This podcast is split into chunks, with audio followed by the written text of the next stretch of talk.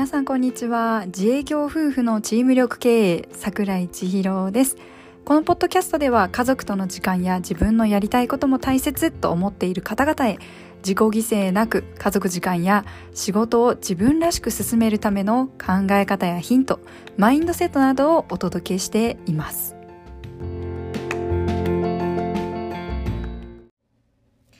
お久しぶりです。皆さんこんにちは。気づけばいちがつは更新できなくて過ぎてしまいました。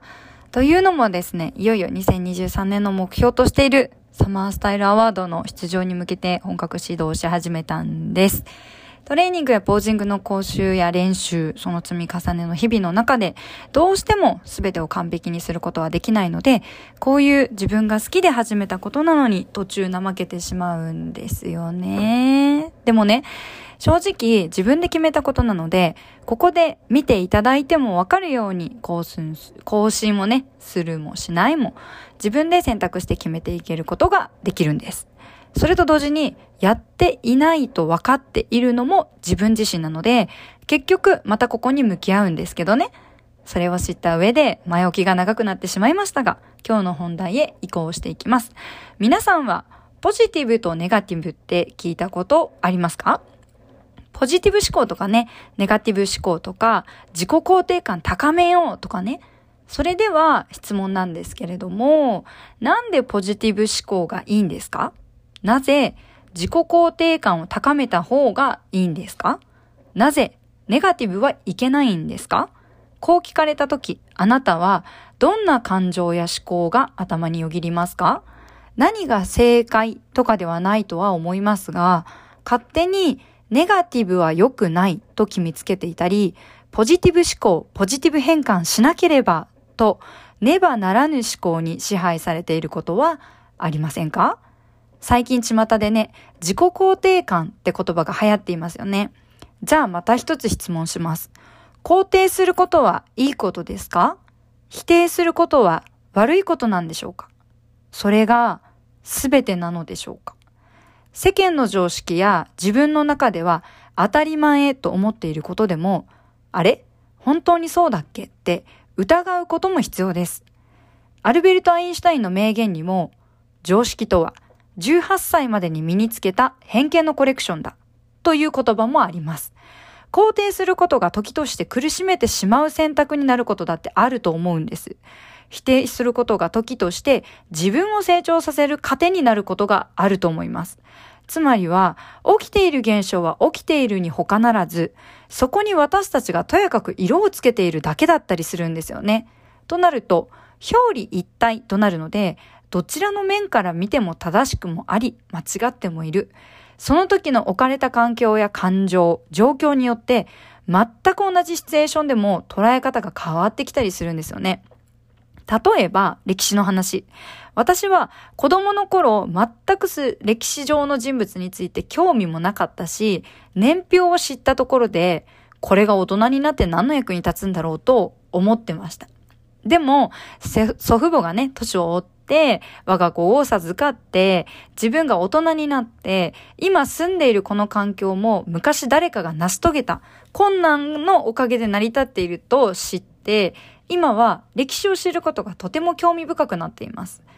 中学の時に訪れた京都と大人になっていく京都は全く違って見えるんですよね。もっと身近で言うならば他国語もそうだと思います。学ばなくても日本にいれば生活をしていけます。だとしても、まあ、だけどもしですね、自分の家族として多国籍の人がやってきたら、コミュニケーションのツールとしてきっと学びたくなると思います。歴史を学ぶ、英語を学ぶということに変わりはないのに、見え方、置かれた環境によって重要度も捉え方も変わってくるんですよね。私の話でいくと、先日とっても忙しかったんです。忙しすぎて、だけど完璧にしなければというねばならぬの方向になっていました。お母さんだから子供たちの話をちゃんと聞いてあげなければならぬ。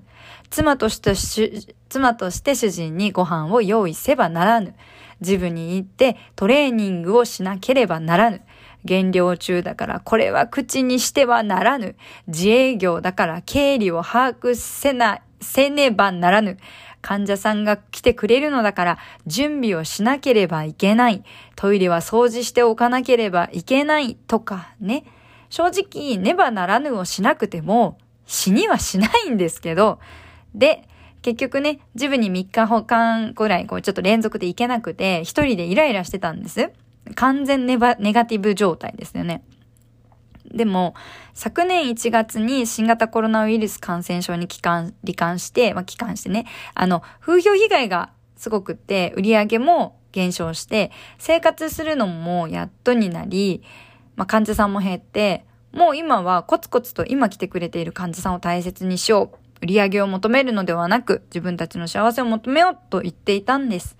だけど年の瀬に進むにつれて売り上げをやはり重視しなければ自分たちの自由は手に入らないっていうことがね、売り上げがこのくらいあればっていう思考にね、だんだん戻っていったんですよね。そしたら気づけば予約表はいっかげつ先まで埋まっている状態で、また堂々巡りなんです。緊急で来た患者さんを受け入れるために自分の休憩時間を削って子供たちや家族の時間を削って対応する日々が始まるんです。このブログが書けなくなったのもそのせいです。休みの日にパソコンに向かい事務作業をして紹介状やお礼状を作り、年中無休フル稼働状態に逆戻りです。するとイライラもピークに達するんですけれども、その気持ちを綴ったり今の現状を辿っていくと、イライラがイライラではなく満たされた気持ちになっていくんです。もちろん仕事に追われることがいいことではありません。でもいっかげつ先まで予約が埋まるって、それだけ自分たちを必要としてくれる人たちがいて、貢献が自分たちができているんですよね。先生って言って電話をかけてきてくださる方々だったり、もしよろしければと差し入れを持ってきてくださる方々だったり、誰も私たちの時間を奪ってやろうっていう思いを持ってくる人は誰一人いなくて、優しい気持ちの集合体だったりします。ないものねだりだったら、そりゃあ売り上げがとか予約が続いてほしいとか、じゅうねんまえの私たちなら考えていたかもしれないんですけど、風評被害で離れた患者さんたちもいます。離れた方より今は圧倒的に信頼してくださる方の方が多くて、そう考えると自営業で頼られている現状は幸せに満ち溢れている状態だったりします。というのもイライラしているさなか、次男が整骨院降りてくるんです。仕事の邪魔にもなるし、早くご飯を食べさせてあげなければとか考えながら施術するんです。でもその時初めて来てくださった患者さんが言ってくださったんですが、いいですね。息子さんはこうやってお父さんお母さんが仕事をしているところを見れて、毎日社会勉強ができますねって言ってくださったんですよね。その発想はなかったんですよ、私。もう当の次男本人は好き放題やっているんです。時間になれば次の患者さんが来るまでに勝手にベッドメイキングしてくれたりしてるんですよね。思い返せばそうやってベッドメイキングしてくれたりすることだって、そうかってさっき患者さんが言ってくれたようなことなんだなっていうふうに感じることができたんですよ。こうやって次男は自然と貢献することの喜びを感じているんだと思うと、自分のやっている仕事においてイライラする材料にはならなくなったんですよね。だけど好きなことを我慢し続けたり自己犠牲を払うことがいいことと言っていることではありません。なのであくまでも今回のお話としては、ネガティブが悪という感情ではないよということなんです。ネガティブがあるから自分のい自分の嫌だなと思っている素直な感情に気づくことができるんです。そしてネガティブな感情に気づくことができて、ようやくポジティブな感情というのは感謝の感情が湧いてくるんだと思います。一つ一つ気づいて築き上げていければ、それがベストだと思います。それではもう久しぶりのブログと、あ、ブログじゃなかった、ポッドキャストとなってしまいましたが、皆様にとって素敵な一日となりますように、自営業夫婦チーム力経営、桜井千尋でした。それではいってらっしゃい。バイバーイ。